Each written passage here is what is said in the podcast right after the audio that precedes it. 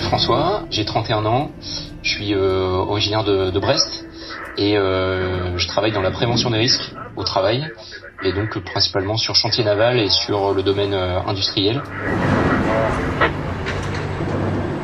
Quitter le port de Brest pour le bush australien et marcher, marcher 400 km en 10 jours. On écoute François nous raconter son aventure et ce qui l'a poussé à partir. En fait, un moment où je crois que j'avais besoin de changement. Euh, il y avait quelques petits prémices de changement qui s'étaient annoncés dans ma vie, une voilà un changement de travail, euh, une rupture amoureuse, et puis euh, ben, en fait l'envie de voir autre chose, de faire autre chose et de explorer, explorer une certaine forme de liberté. Et du coup, bah, je voilà, je vois la, la, la, publication de Rémi et je me dis bah pourquoi pas? Donc je creuse un petit peu, voilà, je regarde un peu ce qu'il avait publié, comment il l'avait documenté. Je suis un peu enthousiaste, je suis un peu euh, émotionnellement pris en me disant ah ça me range bien. Et en même temps, je me dis ouais, c'est quand même un sacré engagement. Donc euh, je me souviens que j'attends 24 heures en me disant bon si demain c'est toujours une bonne idée, tu y vas et tu l'appelles et tu vois. Et donc euh, je l'appelle et euh, et puis bah ouais il me convainc de venir euh, à Barfleur pour les épreuves de sélection et et s'ensuit bah le ce qu'on a vécu à Barfleur qui est le, le prémisse de l'aventure et de la et aussi de la constitution d'un d'un groupe puisque c'était aussi l'occasion de connaître les gens qui allaient participer à, l'expédition en Australie. À Barfleur on a du coup eu un, une sorte de test avec Rémi où il s'agissait d'être enterré dans le sable pendant 8 heures jusqu'au cou c'était l'occasion de se mettre dans une situation euh, relativement inconfortable, stressante entre guillemets, pendant une période assez longue et pour euh, surtout tester notre résistance mentale. Ce que souhaitait Rémi à la base, c'était d'avoir des gens qui soient capables de se dépasser mentalement et en fait, globalement, le physique suit. En fait, il suffit de mettre un pied devant l'autre pour marcher. Donc c'est pas si compliqué. Par contre, de se dire qu'on va le faire pendant 8-9 euh, heures sous 50 degrés, ça c'est pas tout à fait la même chose. Et donc il faut avoir une composante mentale importante, quoi.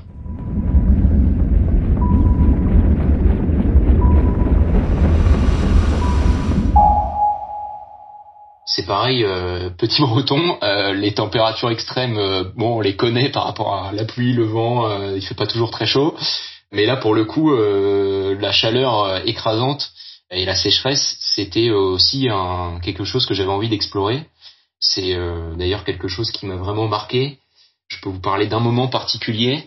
C'est quand on prend l'avion de Sydney pour aller vers Uluru, donc vers la fameuse grosse montagne au milieu là.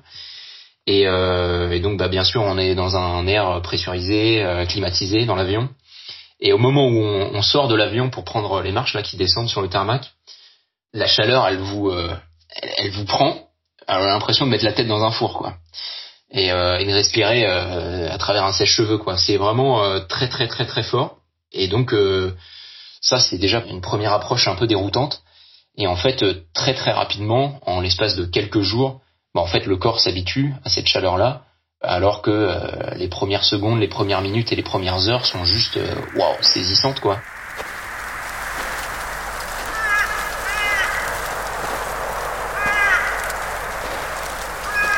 Bah déjà de se retrouver confronté à un environnement tel, ça permet de se rendre compte que bah en fait le corps est capable de s'adapter et en l'espace de quelques jours euh, on est redevenu fonctionnel pour bah, notamment marcher.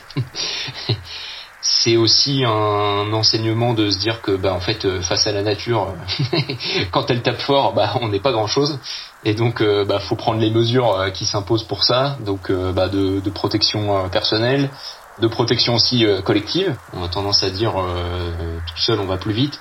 À plusieurs on va plus loin. Là clairement tout seul ce genre d'expédition faut être très très très très bien organisé. Et puis psychologiquement marcher 8, 9, 10 heures tout seul, wow, ce serait vraiment un sacré défi. Alors que là, en fait, euh, bah, on est ensemble, on se donne un certain rythme, on marche, euh, on discute. Euh, voilà, on a quelques actions supplémentaires ensemble dans les petits moments de, pause. Et donc, bah, ça aussi, c'est psychologiquement super important, simplement poursuivre ce qu'on est en train de faire, quoi. En fait, euh, mine de rien, on a quand même marché 35 euh, km tous les jours pendant un peu 5 jours et demi à l'aller et à peu près 5 jours et demi au retour. Et en fait, au, moment du retour, je pense que le corps, euh, enfin, je m'étais bien préparé euh, physiquement, mais le corps avait atteint une certaine limite. Et euh, en fait, je me suis, je pense, déchiré une partie du mollet. Donc c'est très douloureux. Et ça m'a montré que, bah, finalement, malgré mon niveau sportif euh, qui est euh, pas trop mal, euh, de ma préparation qui aussi était pas trop mal, de la bonne prise en compte de l'hydratation, etc., etc.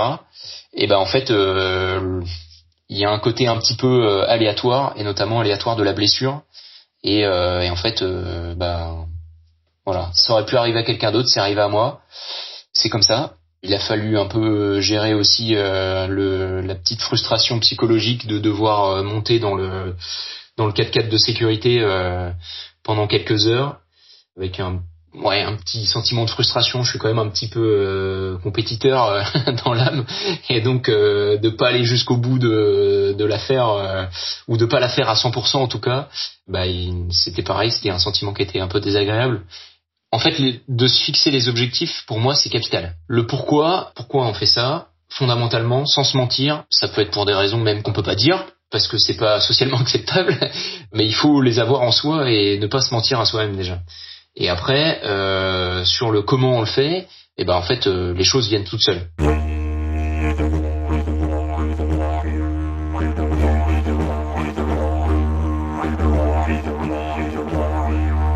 C'est juste une route à perte de vue et on marche. Voilà, tac, tac, tac, tac. Le bruit des bâtons, le bruit de, des copains qui marchent et qui soufflent à côté.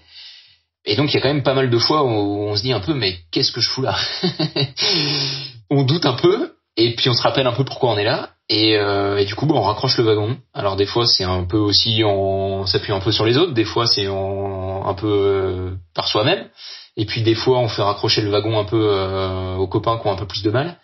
Euh, et, en fait, bah, tout ça, ça permet de, de suivre quoi, et de faire continuer à, faire tourner la machine.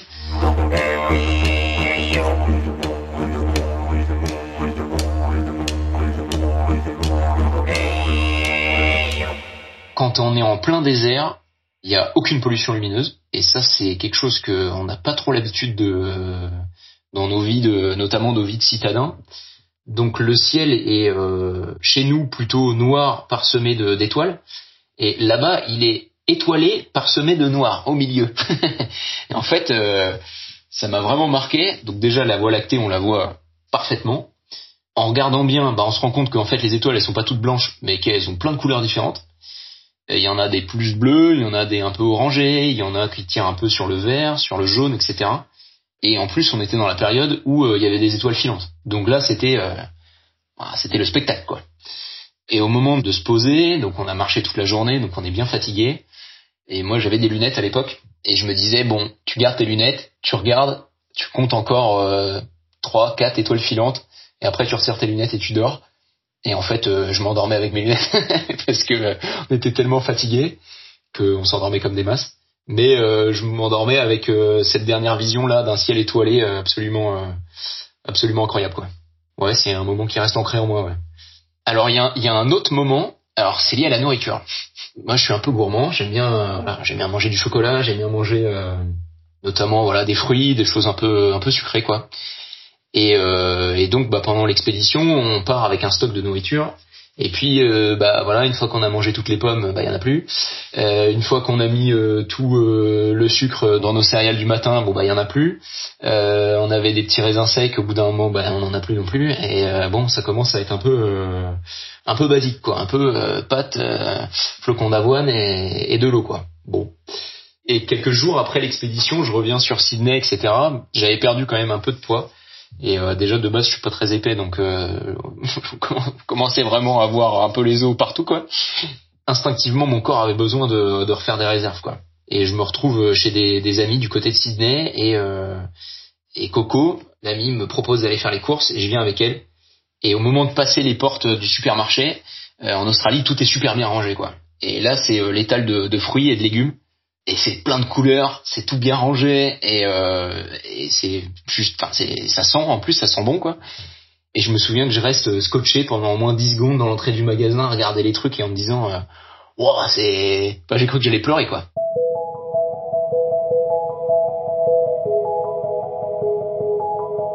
Je pense être toujours le même. Par contre, sur euh, bah, le fait d'être capable de profiter de petites choses simples, bah ça déjà, je pense que c'est quand même un bon point. Ça remet un peu les idées en place. Des fois, de se dire que ce qu'on vit, euh, voilà, notamment avec les événements récents du confinement et tout, bah ça peut être effectivement un peu contraignant, un peu agaçant, un peu chiant mais concrètement c'est pas dur. Il y a aussi quelque chose qui m'a vraiment changé et ça je le dois plutôt euh, à la partie euh, du travail avec Sébastien Paillet sur la plage de Barfleur. C'est vraiment la capacité à s'ancrer un objectif et à se l'ancrer euh, suffisamment fort pour en fait sauter les barrières qui sont sur le chemin sans effort quoi ou presque sans effort. Je comprends mieux pourquoi des fois je me suis heurté à des difficultés dans la vie, euh, à trouver des, des, problèmes insurmontables. Mais c'est parce que j'avais pas l'étape d'après, tout simplement, et que euh, il me manquait une ligne de mire euh, à l'horizon.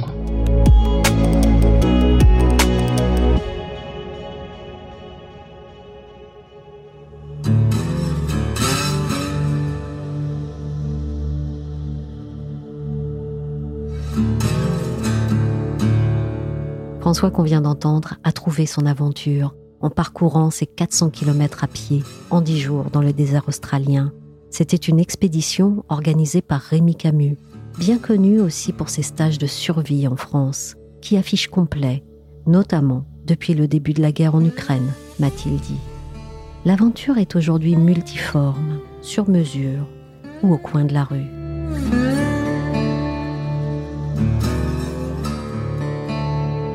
Je suis Michel Varnet. Vous écoutez Et moi, un podcast des échos.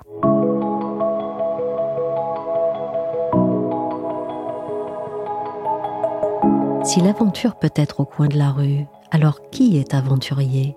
Parfois, on a vraiment l'impression d'en croiser comme ça, au petit matin, dans les transports en commun. Avez-vous déjà remarqué le niveau d'équipement de certains touristes? Sacs, gourdes, shorts, chaussures de marche, bâtons.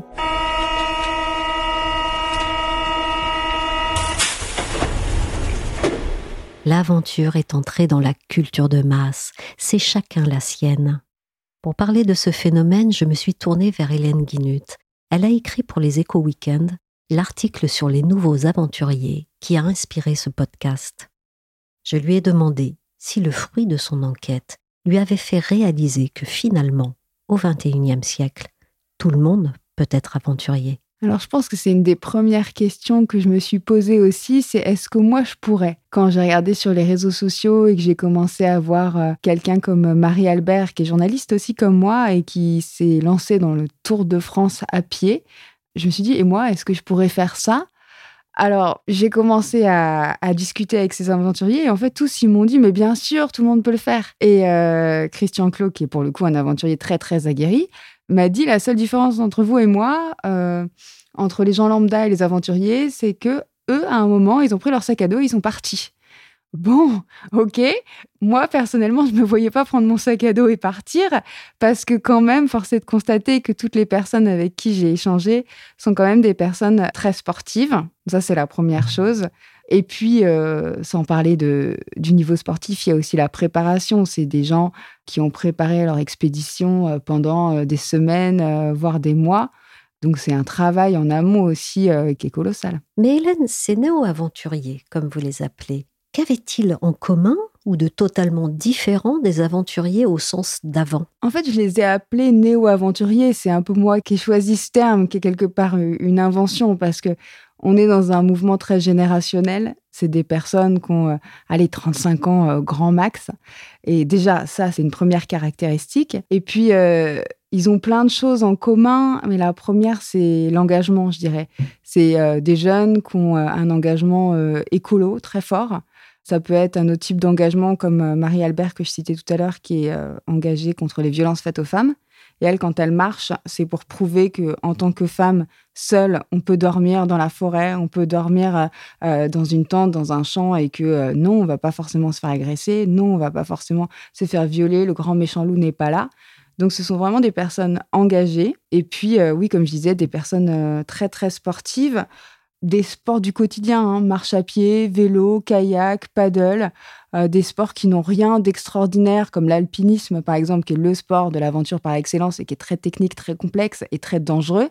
Euh, là, ce sont des sports ordinaires. Parmi les expériences qu'ils ont partagées avec vous et que l'on retrouve dans l'article, on s'aperçoit qu'il y a toute une palette possible d'aventures. Mais vous, Hélène, quelle est celle qui vous a paru la plus surprenante, la plus inattendue? Je dirais que les aventures qui m'ont le plus surpris, c'est sûrement celles qui marquent euh, la période post-confinement. C'était assez rigolo euh, de discuter avec euh, Rémi Camus. Donc Rémi Camus, c'est un gars qui a fait des aventures au bout du monde. Bon, il a un peu l'air d'un super-héros, le bonhomme quoi, qui traverse des, contrées hostiles. Il a fait le désert australien, il a fait le Mekong, etc. Et puis là, il y a eu un confinement et en fait, tout d'un coup, il a fait une expédition en radeau en France, à côté de chez lui. Donc ça, c'est rigolo parce que c'est une aventure. Son radeau sur la Loire, c'est une aventure. Et ça, c'est peut-être ce qui m'a le plus frappé parce que ça, en creux, ça dit beaucoup de notre société, de ce qui s'est passé ces dernières années, aussi des valeurs qui ont changé ça fait beaucoup moins rêver le bonhomme qui part euh, dans euh, l'hémisphère sud, euh, braver les éléments après avoir bouffé un bilan carbone phénoménal en prenant l'avion. Non, là, on fait un petit radeau, on va se promener et c'est tout aussi sympathique. Et au passage, on explique qu'il faut arrêter de polluer, qu'il faut préserver la nature et faire attention aux ressources. Et ça, c'est très cool aussi. Ces personnes que vous avez rencontrées, comment considèrent-elles être devenues aventurières?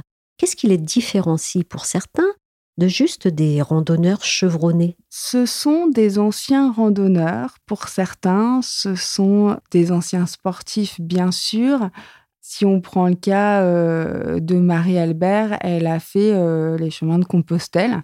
Donc ça, c'est quelque chose d'assez euh, ordinaire. Il y a un engouement très fort d'ailleurs pour ces randos. Donc elle a commencé par là et elle s'est rendue compte que la marche à pied était à sa portée. Sauf que quand elle entame son tour de France à pied, c'est quelque chose de bien différent parce que déjà c'est son itinéraire à elle, c'est son aventure, c'est pas quelque chose d'aussi balisé. Et puis euh, clairement, il y a du bivouac, elle est avec sa tante, elle est avec son sac à dos qui pèse entre 8 et 10 kilos grand max pour euh, pouvoir euh, tenir sur la longueur et elle enchaîne les kilomètres à pied à ce stade, c'est plus du tout une randonnée. Et puis il y a aussi le temps que ça prend. Une randonnée, on prend un week-end, on prend ses congés payés et on part euh, faire une petite euh, balade dans le Vercors. Euh, là, non, c'est des gens pendant deux mois, ils mettent leur vie entre parenthèses, trois mois, six mois, et ils partent pour leur aventure qu'ils ont en amont préparé. Si on prend euh, les femmes du collectif Azur, qui est un collectif d'aventurières qui sensibilise à la rareté de l'eau et au cycle de l'eau, ce sont des, femmes qui se lancent dans des aventures pour plusieurs semaines. Donc c'est pas juste une petite balade pendant les vacances d'été. Enfin là, en ce moment, euh, pendant que je vous parle, il y a, Philomène Lelay qui est partie sur euh, la Loire. Là, elle nage. Elle a fait 860 km à vélo et elle enchaîne avec 140 km de nage dans la Loire. Elle arrivera fin avril. Et euh, bon, c'est quand même euh, vachement engageant, quoi. Sachant que quand elle a commencé, euh, il y a quelques jours, la nage, il faisait hyper froid et que limite il neigeait. Donc, c'est pas du tout des petites vacances tranquillou, quoi. Avez-vous une idée en chiffres de l'ampleur du phénomène de ces néo-aventuriers? Est-ce que c'est au point de créer de nouveaux marchés? Alors, j'ai pas de chiffres parce que ça serait un peu compliqué à obtenir parce que ces personnes-là se définissent elles-mêmes aventurières. C'est pas euh, un vrai métier. Euh, c'est elles qui ont décidé de s'autoriser à s'appeler aventurière. Donc, ça serait difficile de mesurer le marché. Ça se croise aussi un peu avec la micro-aventure. On pourrait aussi voir des, ouais, des choses qui se ressemblent avec tout ce qui est stage de survie, etc. Moi, pour tâter le terrain, j'ai appelé Decathlon parce que je me suis dit, euh, de leur côté, s'il y a quelque chose, un phénomène d'ampleur qui touche le grand public, eux, ils l'ont forcément vu. Et chez Decathlon, j'ai eu euh, quelqu'un qui était responsable de la gamme Fort Class, qui est un peu euh, tout ce qui est euh, trek, sport de nature. Et il m'a dit, oui, effectivement, depuis un an, on a créé cette espèce de client type qu'ils appellent multi-trek outdoor. Donc, en gros, c'est le client ou la cliente qui va faire du bikepacking, qui va faire du paddle, du kayak, etc. Et donc, pour ce client, il développe de plus en plus de produits Par exemple, chez Decathlon, apparemment, il y a deux ans, trois ans, tout ce qui était nourriture lyophilisée, c'était un tout petit marché, ça n'existait pas trop. Ils vendaient pas trop tout ce qui était réchaud ou ces systèmes-là. Et là, en fait, ça explose. Pareil pour les tentes. il me disait des tentes très techniques qu'on vendait quasiment pas avant. Là, le grand public a envie de cette tente technique. Donc ça veut dire quoi? Ça veut dire que le grand public va aller faire du bivouac, dormir dans la nature. Donc tous les sports euh, kayak, paddle, vélo se développent énormément d'après eux. Et ils réfléchissent à des produits pour ce client. Donc, euh, ils me citaient l'exemple d'une tente où, euh, au lieu d'utiliser un piquet, on utiliserait le vélo pour tenir la structure de la tente. Donc ça, c'est typique euh, de ce que pourrait rechercher un néo-aventurier. Aussi des systèmes pour porter plus facilement son paddle sur son dos, les paddles gonflables, j'imagine.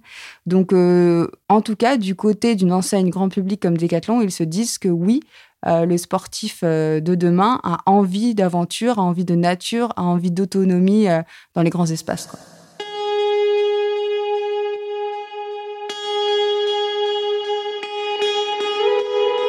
L'aventure, c'est l'aventure, disait la chanson. Vraiment? Est-ce bien la même au XXIe siècle qu'au XIXe siècle? On l'a vu Non.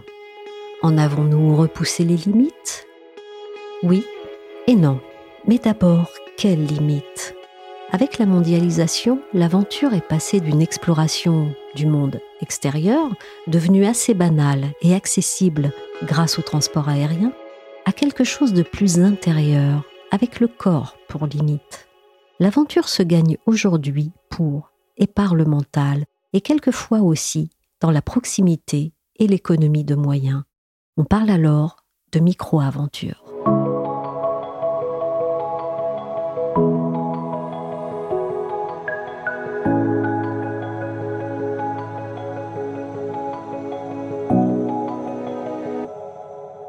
Je partage avec vous un souvenir. C'était aux États-Unis, dans la vallée de la mort, point le plus chaud du globe. Je pensais y trouver le vide et la lenteur. J'y ai trouvé plein de coureurs, couverts de la tête aux pieds, tartinés de crème solaire et haletant dans l'air brûlant. J'ai rarement vu autant de personnes volontaires aller près du point de rupture. Dans ma tête, une seule question. Pourquoi? Eh bien, parce que nous vivons dans une société où sans doute le fait de vivre ne va plus de soi et où pour euh, bon nombre de nos contemporains, il faut se sentir, entre guillemets, exister. David Le Breton est anthropologue et sociologue. Il est professeur à l'Université de Strasbourg et auteur d'ouvrages sur la sociologie du corps et les conduites à risque. C'est-à-dire euh, s'affronter physiquement à un monde qui semble se dérober en termes de signification, en termes de valeur. C'est aussi d'ailleurs euh, un retour au corps, un retour aux sensations dans une société euh, qu'on pourrait caractériser comme relevant d'une humanité assise, avec une sous-utilisation du corps et le sentiment souvent d'ailleurs que le corps est obsolète, dépassé, pénible, etc. C'est une façon de rompre avec la sécurité aussi? La sécurité, de toute façon, ne peut pas s'établir en elle. Elle donne pas la jouissance, le, le sentiment d'être vivant. Quand on est dans la sécurité, on est porté par l'évidence des choses. Parfois, il faut s'affronter un peu aux événements pour euh, retrouver le sel de la vie, retrouver une intensité d'être. D'ailleurs, c'est ce que j'ai souvent écrit sur la pandémie. La pandémie nous a rappelé aussi le prix des choses sans prix, le bonheur d'être assis à une terrasse de café pour savourer euh, sa consommation sans avoir de compte à rendre à personne, euh, de s'en aller à son heure, de rentrer chez soi quand on veut. De ne... Voilà, ça, tout d'un coup, on s'est rendu compte que c'était une liberté prodigieuse, mais on l'avait complètement oublié. Et les nouveaux aventuriers, le sport extrême est une manière de se ressouvenir de manière délibérée de ça. Quelle est l'histoire de ce phénomène des sports et des aventures de survie? Et qui cela concerne-t-il aujourd'hui? L'engouement sociologique démarre vraiment dans les années 80-90 et ne cesse de s'accentuer finalement au fil des années. Euh, dans les années 80-90, on voit d'ailleurs euh, l'émergence de ce que on a appelé la nouvelle aventure, c'est-à-dire une sorte de simulation entre guillemets de l'aventure, mais dans un contexte évidemment très postmoderne où la sécurité est absolument omniprésente, où tout le monde a un téléphone et, et parle avec ses amis ou même sa compagne, comme le faisait par exemple Gérard Daboville seul entre guillemets au milieu de l'Atlantique, mais dont on avait sans arrêt des nouvelles dans les dans les journaux télévisés de l'époque. Donc dans ces années-là, il y a cette volonté de se mettre en valeur. Euh, c'est l'émergence d'une forme d'héroïsation entre guillemets de l'aventure. Et avec un, un, suivi médiatique extrêmement puissant. Maintenant, on a plus de 500 chaînes, mais quand on fait défiler les chaînes, on voit qu'il y a un certain nombre de chaînes qui sont dédiées à l'aventure, entre guillemets, ou, ou en tous les cas aux activités physiques et sportives dites à risque, etc. Donc ce sont devenus des activités populaires. Oui et non, parce qu'effectivement, les activités d'aventure sont quand même pratiquées la plupart du temps par des hommes ou des femmes de milieux sociaux moyens ou privilégiés. On trouve énormément de médecins, d'enseignants, de d'infirmiers, d'hommes ou de femmes, mais qui n'ont pas énormément l'occasion de se dépenser entre guillemets dans la vie quotidienne et qui souhaitent faire leurs preuves ailleurs euh, en affrontant euh, l'élémentaire entre guillemets et pour faire également la preuve de leur excellence d'une certaine manière. Parce qu'ils ont souvent l'impression de ne pas être suffisamment reconnus dans leur entreprise, dans leur hôpital, dans leur euh, université ou leur école. Et là, dans cet affrontement avec l'environnement, ils ont l'impression qu'ils donnent le meilleur d'eux-mêmes et en toute sincérité. C'est-à-dire qu'il n'y a pas de faux semblants. Et ça, dans les travaux que j'ai menés, j'ai énormément entendu des nouveaux aventuriers ou des adeptes des sports extrêmes me dire que on vivait dans une société hypocrite, pourrie, dégueulasse, où l'injustice régnait, etc. Et en revanche, la montagne ne triche pas, la mer ne triche pas, la forêt ne triche pas. Si on n'est pas à la hauteur, alors on se fait éliminer très vite par la mer ou la montagne. Donc c'est un peu, pour beaucoup de ces hommes ou de ces femmes, c'est la recherche d'une sorte de juge érigé par-delà l'humanité et qui va leur dire euh, qu'ils valent la peine finalement. Que ressort-il de ces aventures sportives extrêmes pour ceux qui les pratiquent, que ce soit une fois ou régulièrement? Est-ce qu'il y a une expérience qui va agir en plusieurs temps? Oui, évidemment, il y a le temps de l'expérience, donc de l'intensité d'être, le sentiment d'être au-dessus de la mêlée, d'échapper à une condition humaine ordinaire. Donc finalement, c'est l'émergence d'une sacralité personnelle, hein, le, temps sacré où on s'arrache à soi-même, où on a l'impression que on tient sa vie en pleine main. Et puis l'après est aussi important parce qu'évidemment, il y a le récit qu'on va en faire.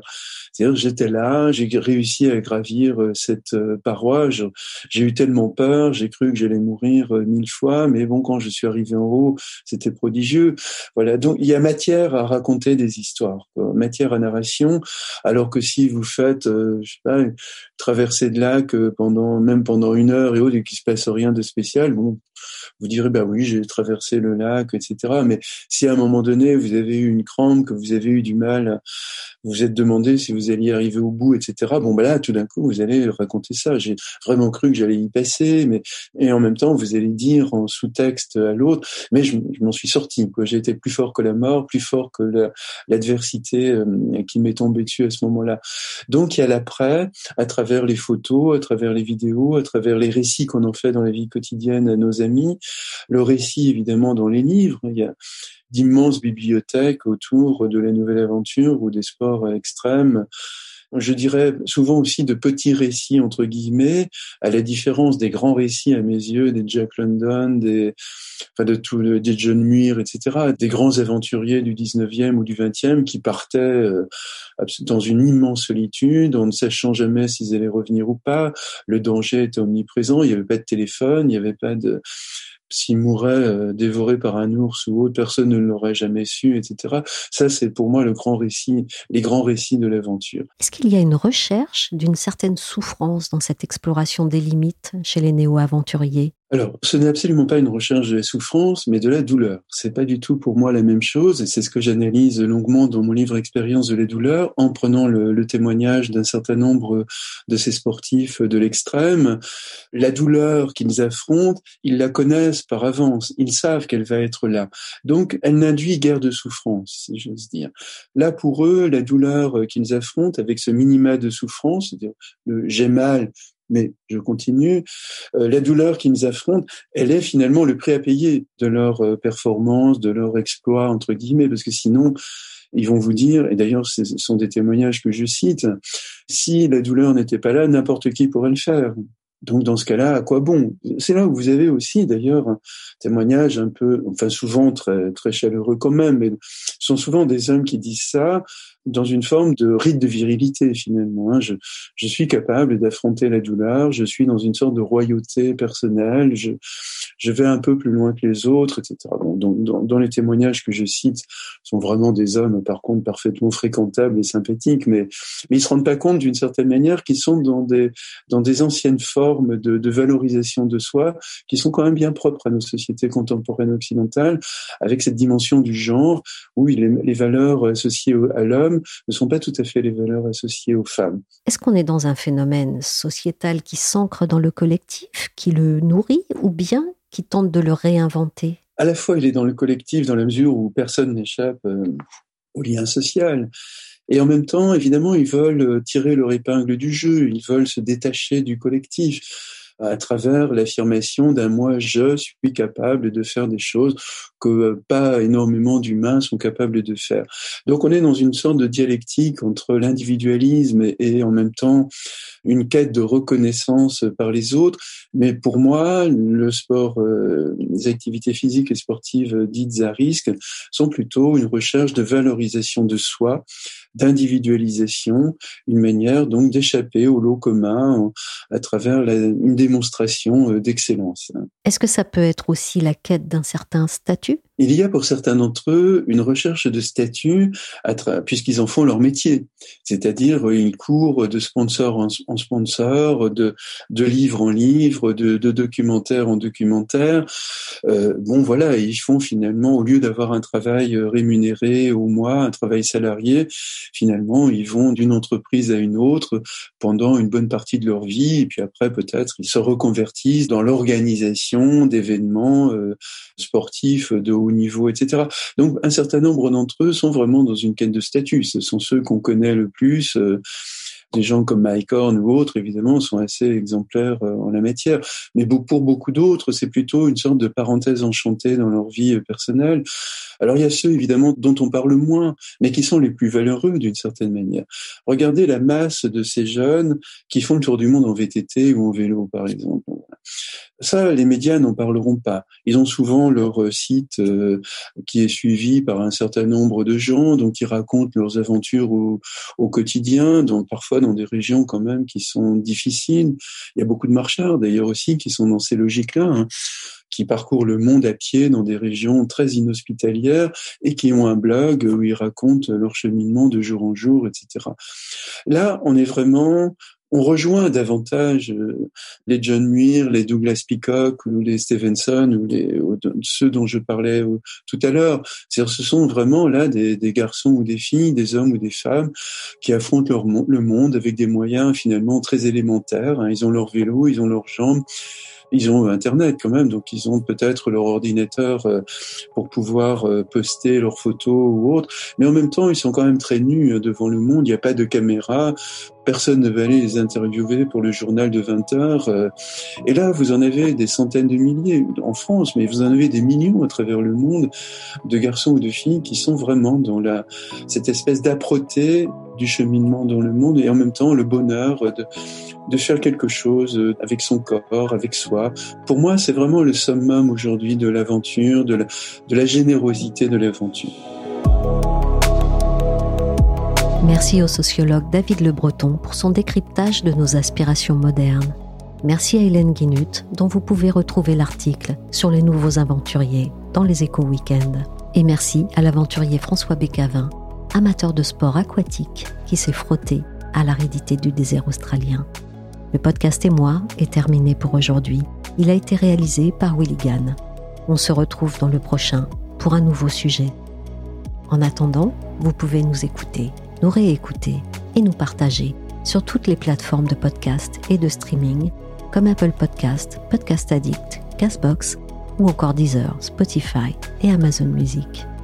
Pour suivre l'actualité à travers nos articles, nos analyses ou encore nos enquêtes, rendez-vous chaque jour sur leséchos.fr.